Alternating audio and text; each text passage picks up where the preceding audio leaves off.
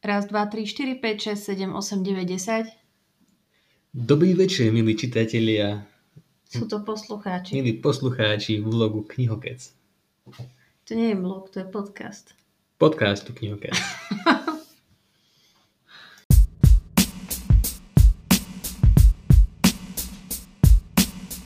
Ahoj, ahoj, vítam vás v 22. časti podcastu Knihokec. A keďže máme polovicu mesiaca, znamená to ďalšiu tému v rámci knihovýberu a tentokrát by som vám niečo porozprávala o fantazii ako o žánri. Mám tu nejaké tipy pre vás na knižky, ale rozhodne tu mám s vami jedného hostia. Ahoj. Ahoj. A mám tu teda jedného hostia. Je to môj partner, manžel, kamarát, priateľ, spolužiak a neviem čo všetko ešte, Peťo. Ahoj Adriana, ďakujem veľmi pekne za pozvanie do, tejto, do tohto úžasného podcastu. Ja si myslím, že si bol trošku donútený, priznáme sa. Nie, som tu úplne dobrovoľne z lásky k mojej manželke. A vôbec nie si spútaný a na lane. Robíme si strandu. Je tu naozaj snáď dobrovoľne, dúfajme. Ja som sa chcela trošku porozprávať o fantázii a ako taký ako prvý čestný host, ktorého som pozvala do podcastu, si ty. Čo pre teba znamená fantázia? Lebo dobre, asi je nejaký dôvod, prečo som ťa pozvala v rámci ako žánru fantázii. Myslím si, že je to jeden z tvojich ako obľúbenejších žánrov. Áno, je to tak. Ja sa orientujem konkrétne na military fantasy. Mám všeobecne strašne rád vojenstvo, históriu a ak čítam knižky, tak chcem uniknúť z každodennej reality, to znamená, že preferujem radšej fantastické svety, prípadne históriu alebo sci-fi. Možno by som začala takou ako jednou zo sérií knižiek, ktorá si myslím, že formovala nielen moje detstvo, ale trošku predpokladám, že aj tvoje, pretože za tie roky niečo o tebe poznám. A je to knižka od Tolkiena, respektíve jeho knižná séria Pán prstenov. Kedy si ju prvýkrát čítal? K Pánovi prstenov som sa dostal v mojich, eh, myslím, 12 rokoch, keď eh, som dostal spoločenstvo prstenia ako darček pod Vianočný stromček. Bol to môj prvý kontakt s Tolkienom. Už vtedy som tušil, že ako autor existoval, ale nemal som predstavu, eh, aké sú tie jeho knihy. Myslím, že v čase, keď som tú knižku dostal už vlastne v televízii bežali prvé uh, upútavky na film a ja som vlastne v tej istej dobe sa dostal ku knihe.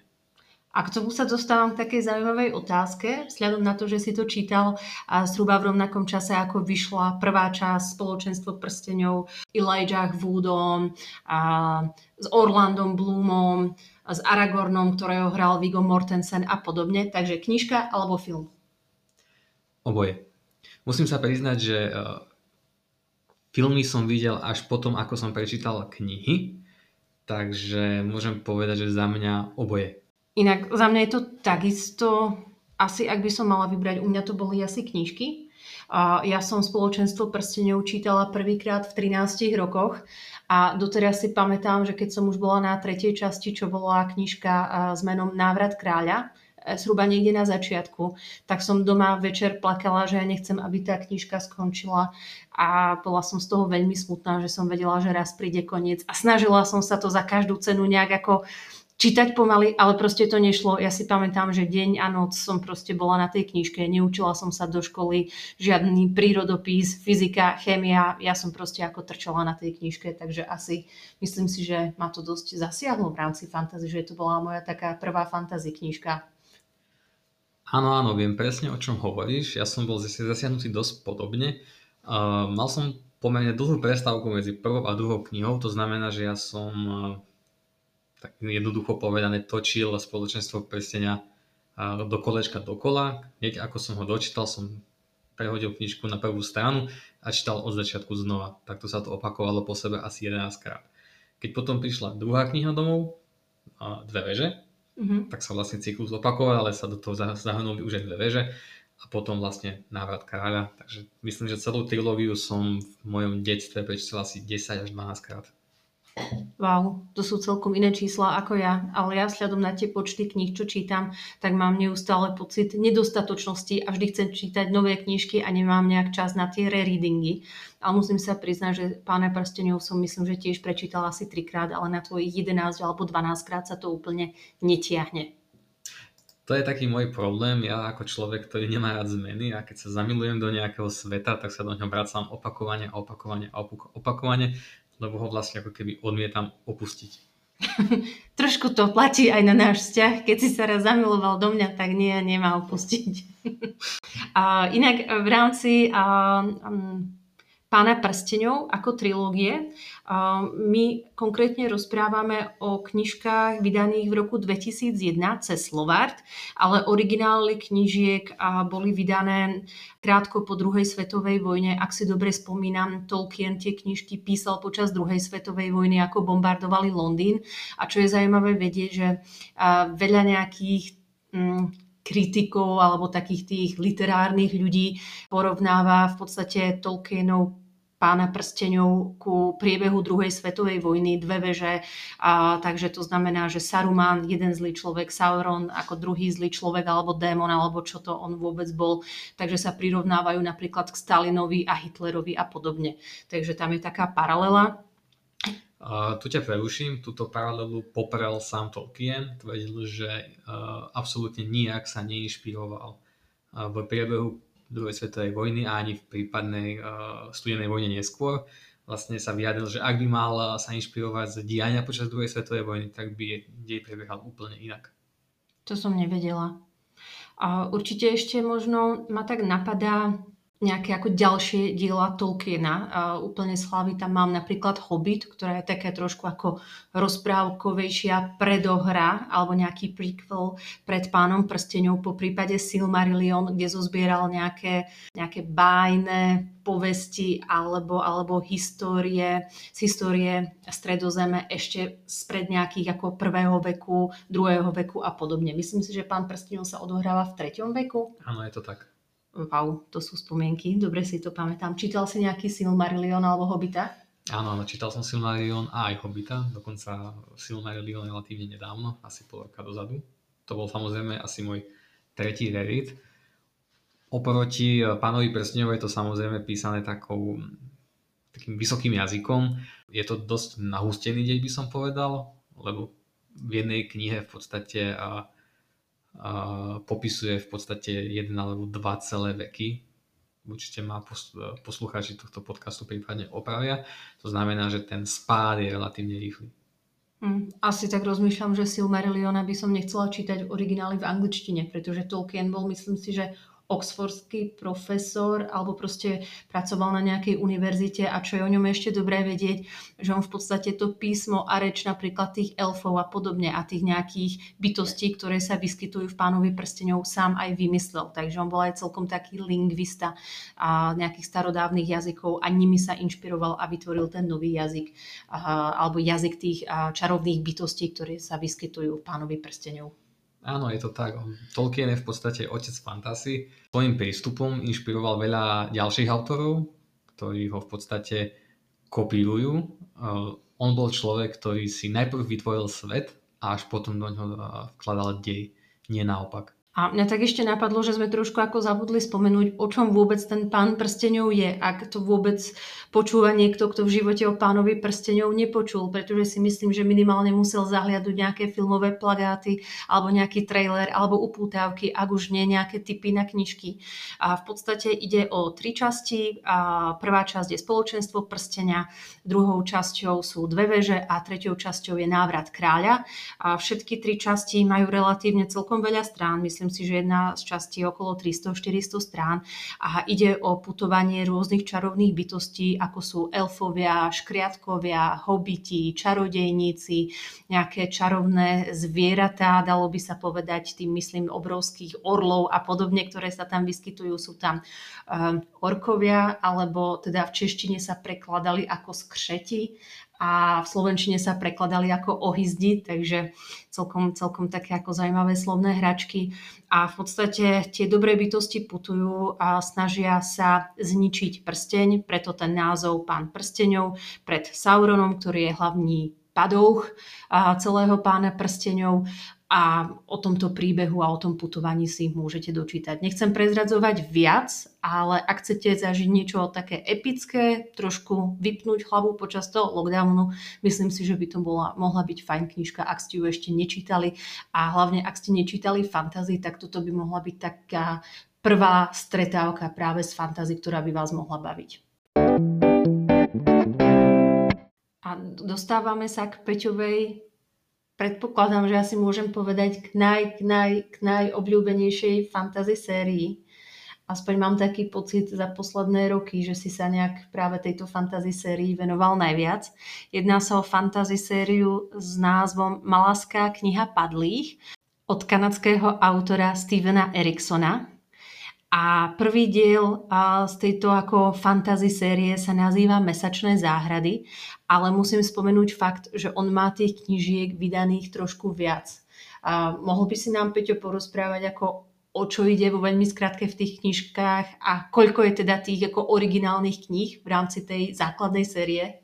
Tak e, v prvom rade by som nepovedal, že Maláska kniha Padlých je moja najobľúbenejšia knižná séria určite je obľúbená, ale zároveň nie je obľúbenejšia ako napríklad Pán prsteňov, zároveň ale je trochu iná.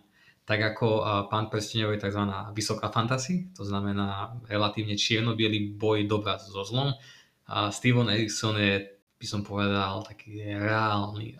Postavy nie sú čierno-biele, prvotné motívy sa postupom času menia a vyskytujú sa dejové zavraty a podobne. Ku tvojej otázke, Steven Erikson spolu s svojím spoluautorom, s príviskom Esselmont, vytvoril celý svet maláskej knihy Padlých, ešte niekedy v 80 rokoch, možno ešte skôr, a spoločne vlastne vytvárali si Dungeons and Dragons príbehy, hrali v tom svoje papierové RPG hry a podobne a postupne ich napadlo, že skúsme spísať nejaké knihy.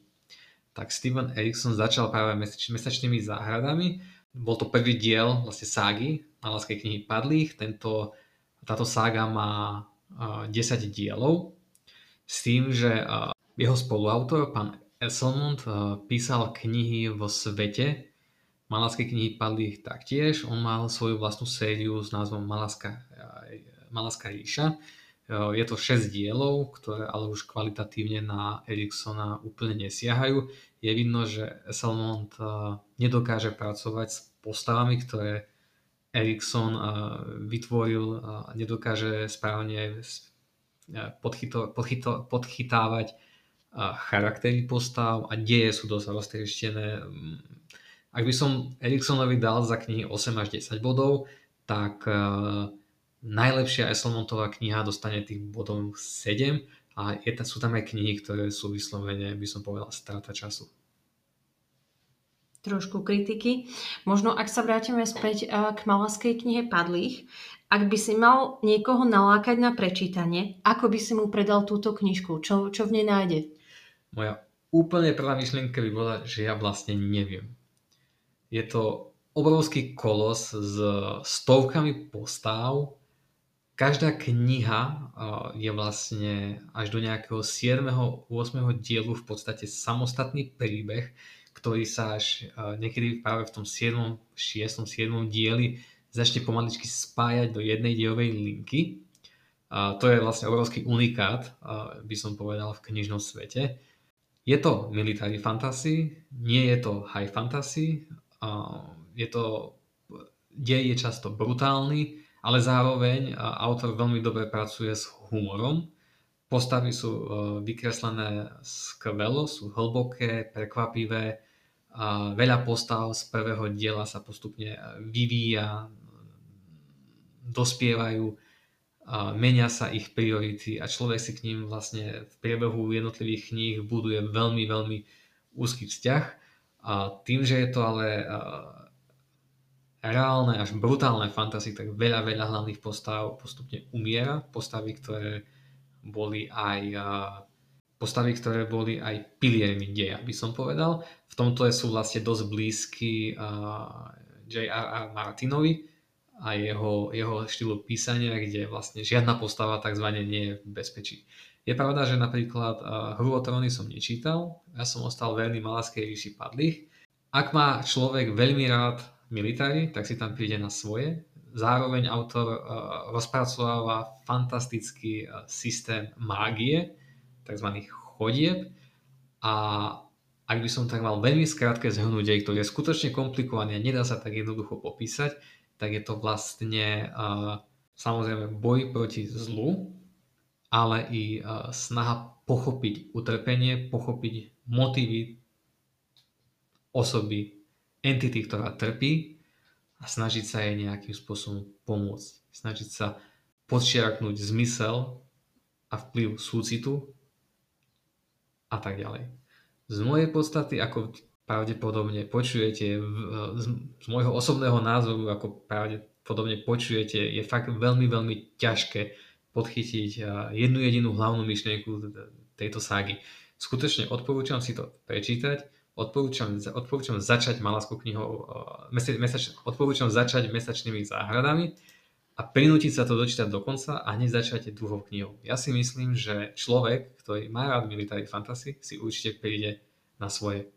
Ja možno dodám za seba, že ja som všetkých 10 častí Maláckej knihy padlých nedala. Skončila som pri druhej časti, Takže mám za sebou mesačné záhrady, ktoré som ja subjektívne ohodnotila na 4 hviezdičky z 5 a mám za sebou druhú knižku z série s názvom Dom mŕtvych a tejto knižke som dala 3 hviezdičky z 5. Z 5.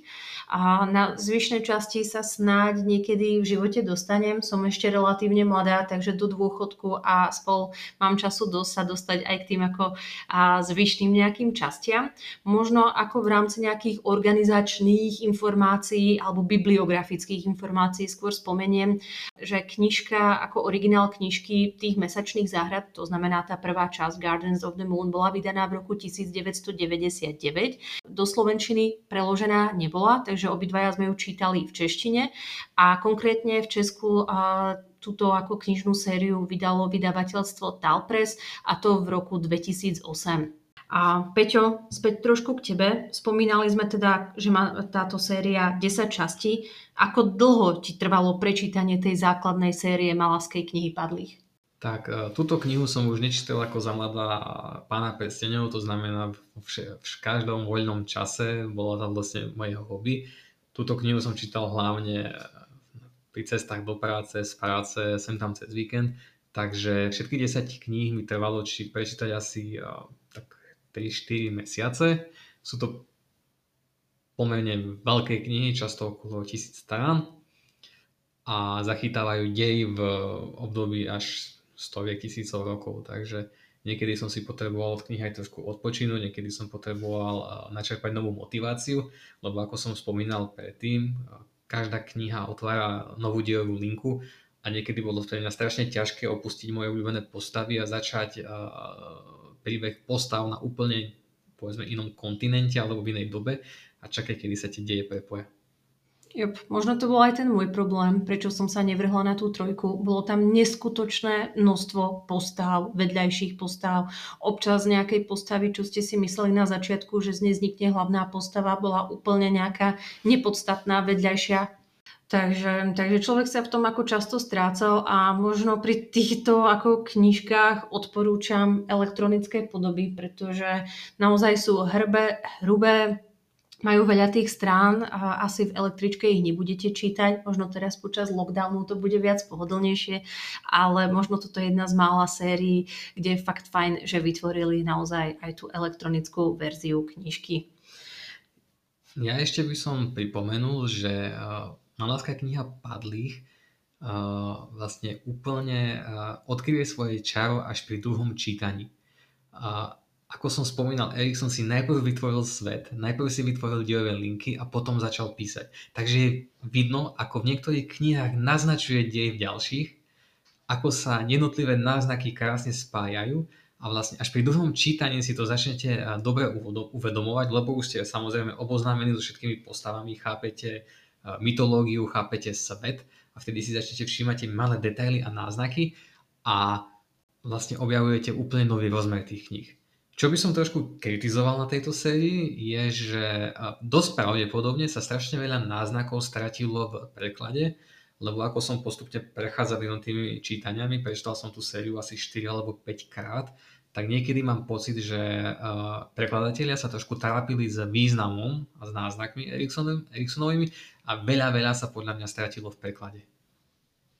Čítal si aj anglický originál? Nie, nie, nie. Uh, povedal som si, že anglickým originálom sa trápiť nebudem. Jednak je to pomerne, pomerne rozsiahla sága a ja nie som veľmi dobrý čitateľ v anglickom jazyku.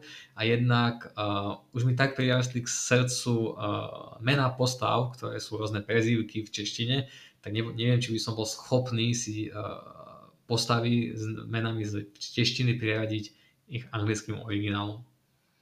Mňa, mňa, mňa tak ešte ako zarazilo, respektíve som si Flav, spra, spravila v hlave takú pomyselnú poznámku, že sa ti veľmi páčil v knižke aj ten humor. To by som možno spomenula aj tiež, pamätám si časy, keď si sedel pri tej knižke a z ničoho nič si sa začal pochechtávať a smiať a relatívne nahlas a nebolo to raz, dvakrát, ale naozaj proste čo stránka, to smiech. Takže možno taký tí možno ako, fakt tam ako nájdete aj humor. Ako v Pánovi prsteňov boli ako občas ako tiež humor, napríklad keď um, elf Legolas žartoval so škriatkom Gimlim, ale možno tu je to také viac asi také hospodský humor by som nazvala, že taký ako drsnejší humor možno. Áno, je to tak. Je tam drsný humor, je tam jednoduchý humor, je tam krásny humor. Je tam samozrejme aj, je tam veľa smutných pasáží, predsa len je to kniha padlých. To znamená, že veľmi veľa úsekov bude, bude veľmi, veľmi smutných pre čitateľov. Pri čítaní týchto kníh samozrejme mi párkrát aj Vyšli slzičky? Áno, je to tak. Párkrát som si pri tom aj poplakal. Ale to je pekné. Dobre. Chcel by si ešte niečo dodať k Malaskej knihe padlých? Napadá ťa ešte niečo? Uh, možno pre tých, ktorí už knihu prečítali, tak uh, Steven Erikson pracuje na ďalších trilógiách. Momentálne mám rozčítanú trilógiu z Harkanas, čo vlastne nebudem prezrádzať potenciálnym čitateľom Malaskej knihy padlých. Popisuje to dej jednej rasy, ktorá sa vyskytuje v Malaskej knihe padlých, ale vlastne dejov je to nasadené tak asi 200 až 400 tisíc rokov skôr, keď bola tá konkrétna rasa na vrchole svojej civilizácie. No a následne ešte, bude, ešte sa plánuje jedna trilógia, a trilógia Karsu Orlonga, ktorý je jednou z hlavných postav malskej knihy Padlých a na nej vlastne Erikson myslím momentálne pracuje, takže pre tých, ktorí to už majú všetko za sebou a napríklad minulý informáciu o Harkanas alebo Karsa Orlongovi, tak sa majú na čo tešiť a niečo si už môžu, môžu teraz prečítať. Ja mám pocit, že sa k tým knižkám už nedostanem nikdy vzhľadom na ten môj nekonečný list na čítanie knižiek, ktoré si chcem prečítať v budúcnosti. Ale ma ešte napadla taká jedna genderová otázka. Myslíš si, že Maláská kniha padlých je skôr pre mužov, alebo je to aj pre ženy? A to je veľmi dobrá otázka. Musím povedať, že Erikson ako taký pracuje s obidvoma pohľaviami veľmi uh, rovnomerne, ako by si povedala, ekválne. A v, vo vojskách, ktoré sa tam vyskytujú, sa vyskytujú ženy, muži, kapitáni, kapitánky, veliteľka vojska je žena a Erikson absolútne nerozlišuje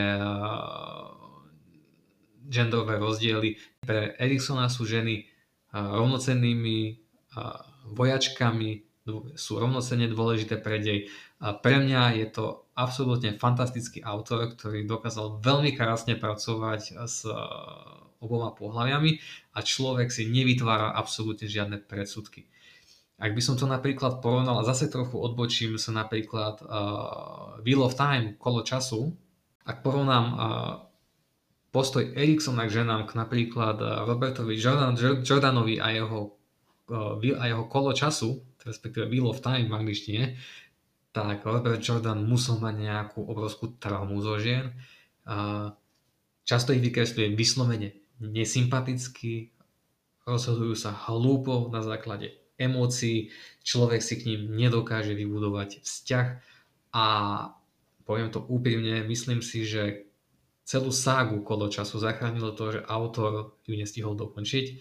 zomrel po desiatom dieli, ktorý je mimochodom podľa mňa súverne najhorší a jeho dej na 800 stranách by sa dal skrátiť na 100. A potom si jeho sagu prevzal ďalší autor, ktorý ju Bohudík veľmi zdarilo dokončil.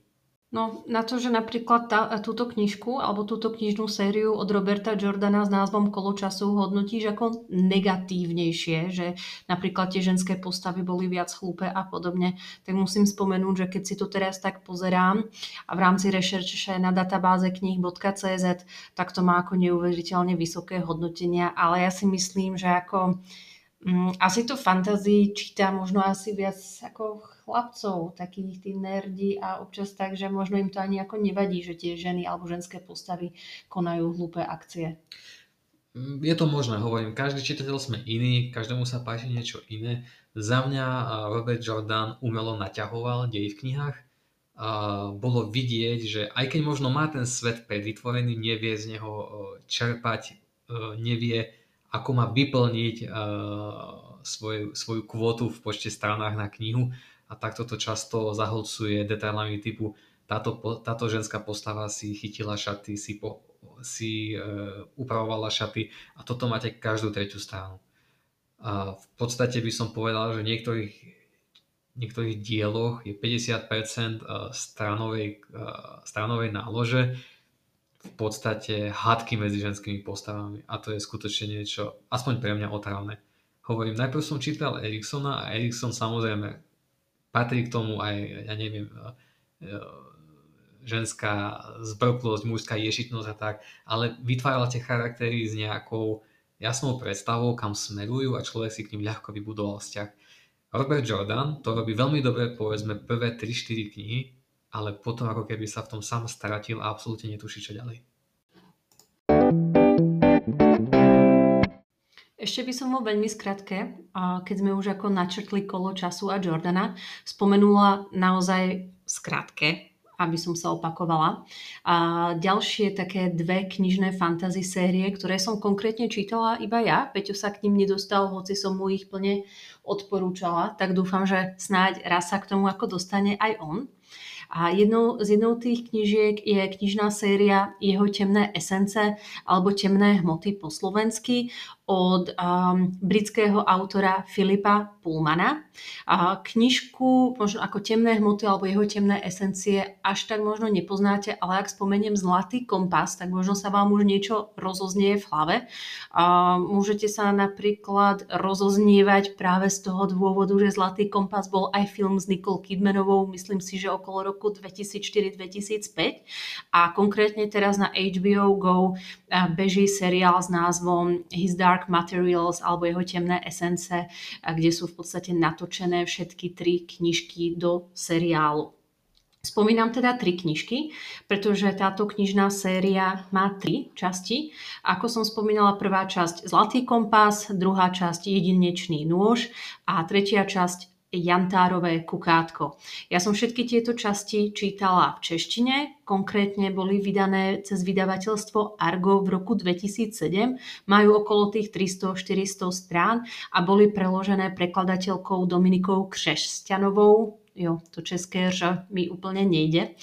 A a žánrovo je to fantasy, ale ako zaraďuje sa skôr ako fantasy pre deti a mládež. Ja som tieto knižky čítala prvýkrát v 19, teraz si dávam zrovna práve rereading toho Zlatého kompasu, takže tej prvej časti, pretože som si znovu pozrela seriál na HBO Go, znovu ma to chytilo a baví ma to doteraz, takže občas sú tie štítky a nálepky hrozne zbytočné, pretože ak si podľa mňa nejaký dospelý človek prečíta, že pre deti a mládež, tak stratí ako úplne chuť chuť a pritom ako, aj ako dospelá osoba sa pritom ako plne zabavíte. Takže Zlatý kompas, a dej sa točí okolo mladého 11-ročného dievčaťa Liry, ktorá má zmeniť smet, svet prechádza medzi svetmi, medzi paralelnými svetmi.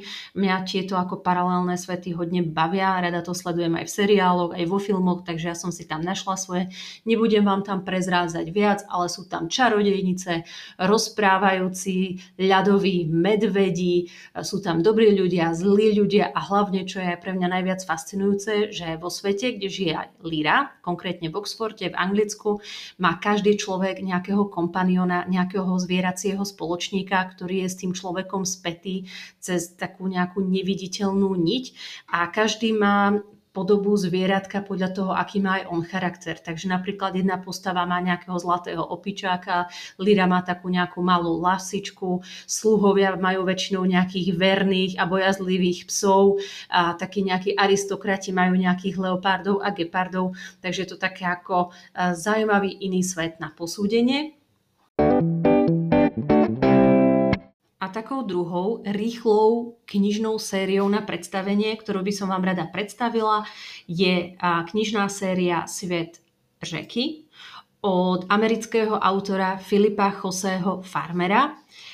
Svet řeky v rámci série má 5 častí. Prvá časť sa nazýva Řeka z mŕtvych stání, druhá časť Bájná loď, pak alebo následne Temný zámierž, Magický labyrint a piatá časť sa volá Bohové sveta řeky. Musím ale úprimne povedať, že čím viac som túto knižku, ako túto knižnú sériu čítala, tak tým menej bodov som jednotlivým častiam dávala. To znamená, že tým prvým dvom častiam som dala 5 až 4 bodov a postupne sa to znižovalo a pri druhej, alebo teda pri poslednej časti som už dala len 2 body, takže trošku to upadalo na kvalite, ale skôr chyba bola v tom, že autor mal fantastický námet a motív a hrozne sa s tým ku koncu nevyhral a bola som z toho sklamaná, takže preto to moje hodnotenie. Avšak, čo sa týka teda knižnej fantasy série Svet řeky, bola kniha vydaná v rámci ako USA v roku 1971, takže naozaj taká trošku staršia záležitosť. V Česku to bolo vydané v roku 1993 cez vydavateľstvo Winston Smith. Každá časť má zhruba nejakých 200-300 strán, číta sa úplne v pohode. A čo sa týka teda tej hlavnej myšlienky, ide o to, že všetci ľudia, ktorí niekedy ako sa narodili na Zemi, na našej Zemi, od nejakého praveku až po nejakých neandertálcov, až zhruba po nejaký rok 1920, ak sa, ak sa dobre nejak ako rozpomínam na to, a tak sa znovu narodia na jednej obrovskej planéte, ale všetci naraz, kde tú planétu ako neobklopujú oceány, svetadiely, kontinenty ako u nás na Zemi, ale obklopuje ho obrovská rieka, ktorá rozdeluje tú planétu na množstvo malých častí. Preto ten názov Svet řeky.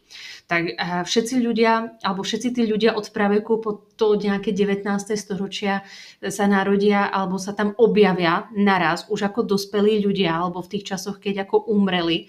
A to znamená, že naraz tam máte neandertálca, naraz tam máte ľudí zo stredoveku, naraz tam máte ľudí, ja neviem, z nejakého novoveku, objavuje sa tam Mark Twain, americký spisovateľ, tí ľudia medzi sebou bojujú, umierajú, znovu nejak oživujú ale vždy sa oživia na inom mieste alebo na inej časti tej planéty a postupne počas tých piatich častí sa snažia tí trošku zdacnejšie, inteligentnejší ľudia prísť na to, čo bol ten zámer, prečo vlastne sa objavili na tej cudzej planéte a že či ich tam ako, nejak ako zavolal nejaký boh, či je to druh nejakého očistca alebo neba, alebo proste sa niekto s nimi hrá.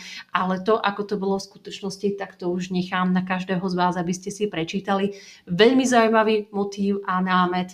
A myslím si, že ak by to nevymyslel Filip José Farmer, tak niečo také si vymyslím ja v hlave, pretože toto ma naozaj veľmi bavilo v rámci, v rámci ako fantasy, takýto ako úplne, úplne iný svet, takže svet řeky plne odporúčam. A túto časť podcastu by som rada ukončila ďalšou takou super známou fantasy sériou, asi skôr tiež pre deti a mládež. A nemôže to byť nik iný, a možno ste to už čakali, je to knižná séria od J.K. Rowling a jej Harry Potter. Tak, koľko má tá knižná série častí? Má 6 pardon, 7 častí, plus k tomu potom dodatočne eh, vydala ako 8 časť Harry Potter a prekliaté dieťa, alebo The Cursed Child, čo neviem, či ty si čítal, ale um, kedy si čítal prvýkrát Harryho Pottera? Tak eh, ku Harrymu Potterovi som sa myslím dostal v mojich 11 alebo 12 rokoch eh, Myslím, že Pán prstenov a Harry Potter boli celkom dosť blízko seba. Harry Potter bol krásny v tom, že v podstate som ho čítal v správnom čase. To znamená, ako ja som sa mentálne vyvíjal, tak postupne dospieval aj dej kníh a to vlastne bolo to fantastické. Vlastne z malého dieťaťa dospievajú postavy, vy ako pubertiak prežívate dosť podobné príbehy, čo sa týka vzťahov. Viete sa s tými postavami stotožniť v niektorých momentoch. Napríklad, keď Harry sa snaží pozvať na bál. Čo? Čo sa volala? Ďakujem veľmi pekne. Takže áno, áno, bola to určite skvelá séria. Ako sa hovorí, autorka znovu, znovu objavila knihy. Veľa, veľa detí vďaka nej opäť začalo čítať a celkovo ten presah bol neskutočný. Z môjho pohľadu určite tieto knihy odporúčam čítať, stoja za to. Um, moja výhrada by asi bola smerovaná k tomu, ale to zase uh, neberte ako kritiku, lebo zatiaľ čo taký uh, Tolkien alebo Erikson mali svoje zázemie a neboli úplne odkázaní na úspech knihy, tak Rowlingová, myslím, bola v čase písania nezamestnaná a mamička, písala knihu v nejakej kaviarni, malej kaviarničke. V Edinburgu. Mala veľký problém predať to nejakému vydavateľovi. Myslím, že až potom jej to jej pomohol nejaký agent, teraz nechcem kecať, rád sa nechám opraviť.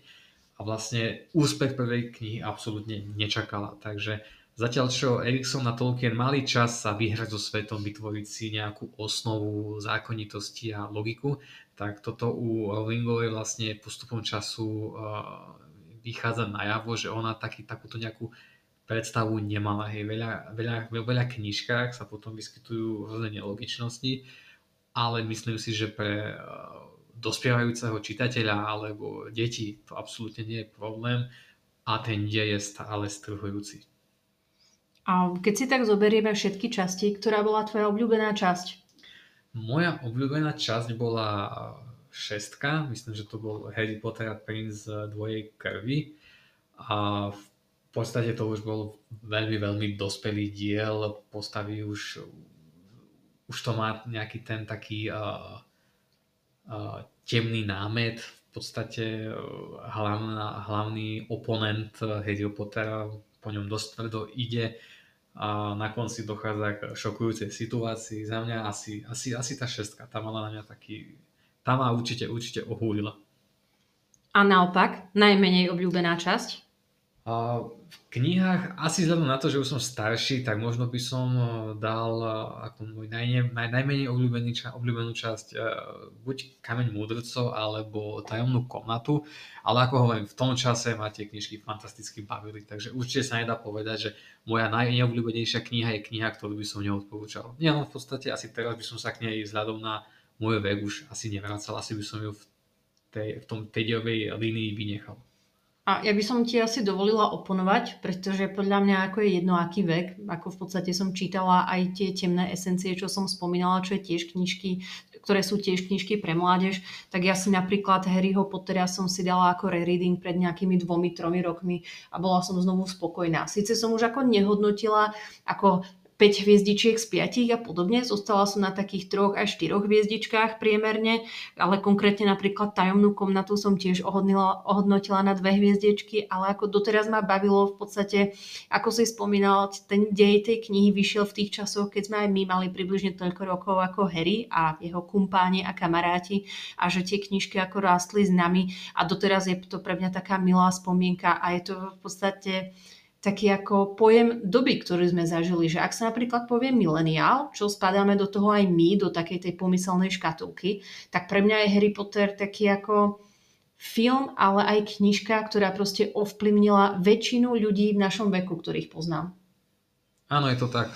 s tým určite môžem súhlasiť a zároveň chápem, že teba tie prvé diely bavia, ty si taká hravá osôbka. a ešte k téme film alebo kniha. Čo ťa bavilo viac? Myslím, že v mojom prípade určite knihy, podľa mňa filmy a nie sú až tak dobré a nedokázali tak dobre uh, poňať dej. Veľa, veľa vecí chýba, veľa vecí je zbytočne skratených, veľa vecí uh, nie je úplne dotiahnutých tak, ako to Rowlingová zamýšľala. A v podstate najhorší filmový diel je pre mňa asi dvojka, ktorá je podľa mňa vyslovene nudná. A zároveň, čo mi tak strašne chýba, je povedzme vo štvorke ten úvod, ten metlovalový svetový pohár, tak to je až nezmyselne zostrihané. Máš nejakú obľúbenú postavu? Harryho Pottera. OK. A ak by si si mal vybrať nejakú fakultu, na ktorej fakulte by si chcel študovať? Myslím, že v mojom prípade by to bol buď Chrabomil alebo Slizolin. Takže úplne ty si ako Harry Potter. áno, a dokonca ma tak nazývali za mladá. Mal som podobné vlasy, nosil som okuliare. Áno, áno, veľa ľudí ma nazývalo Harry Potterom. Pekne.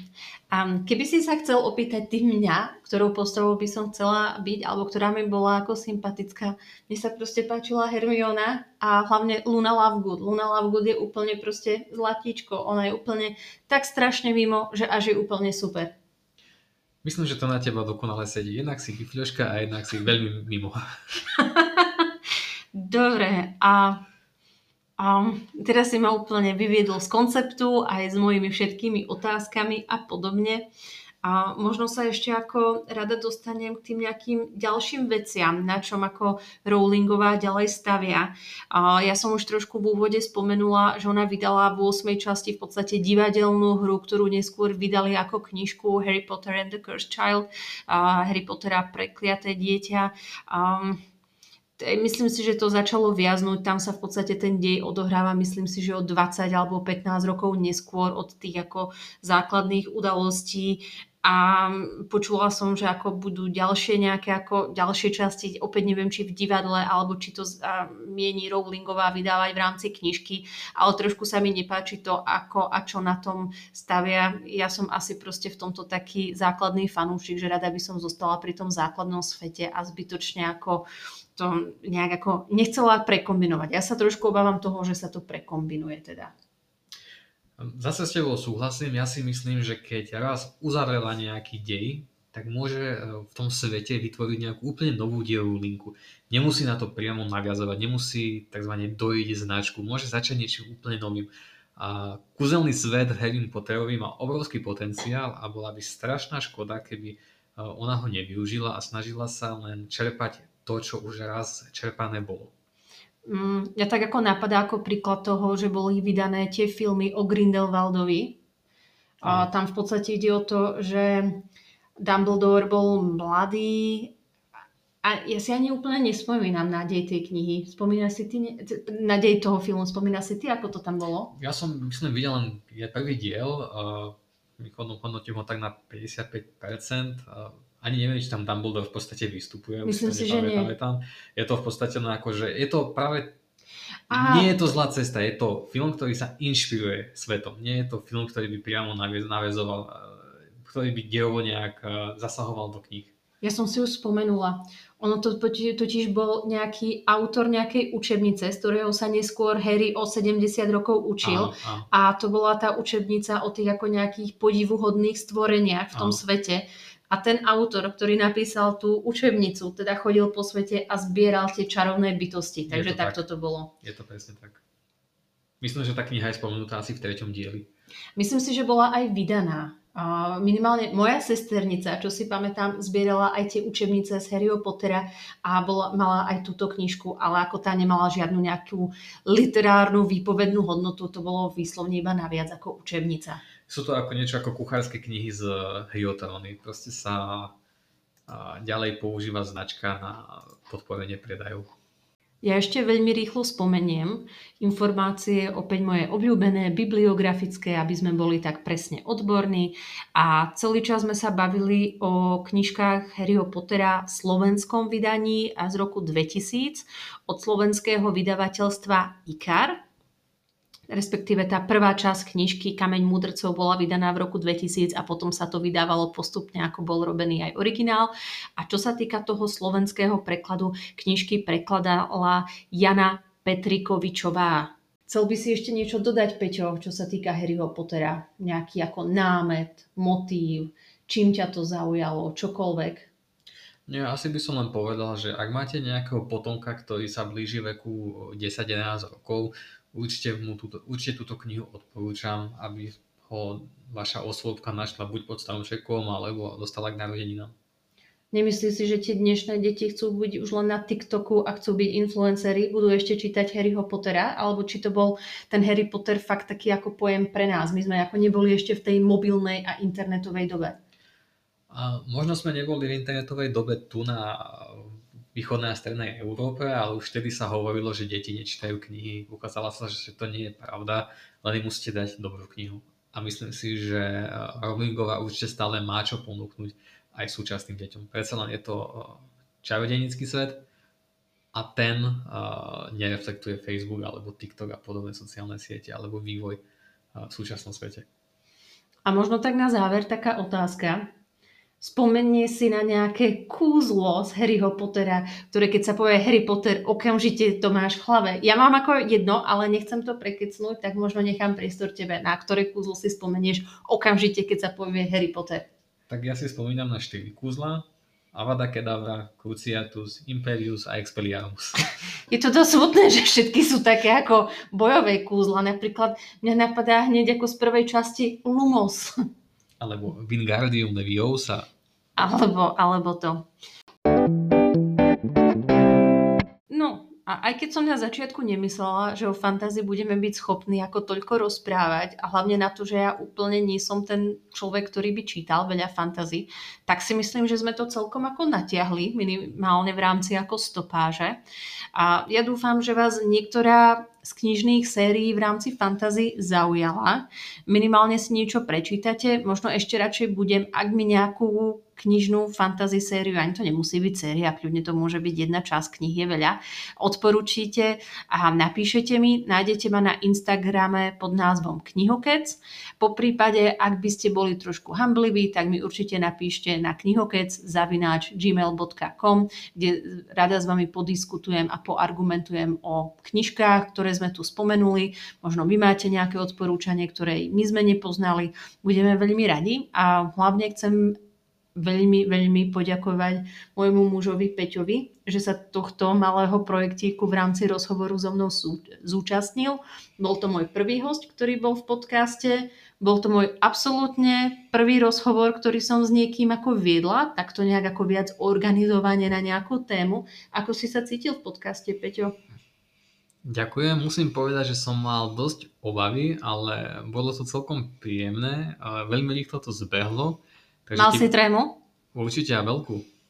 Takže ti veľmi pekne ďakujem za pozvanie, prajem tvojmu podcastu veľa úspechov, veľa, veľa ďalších zaujímavých hostí.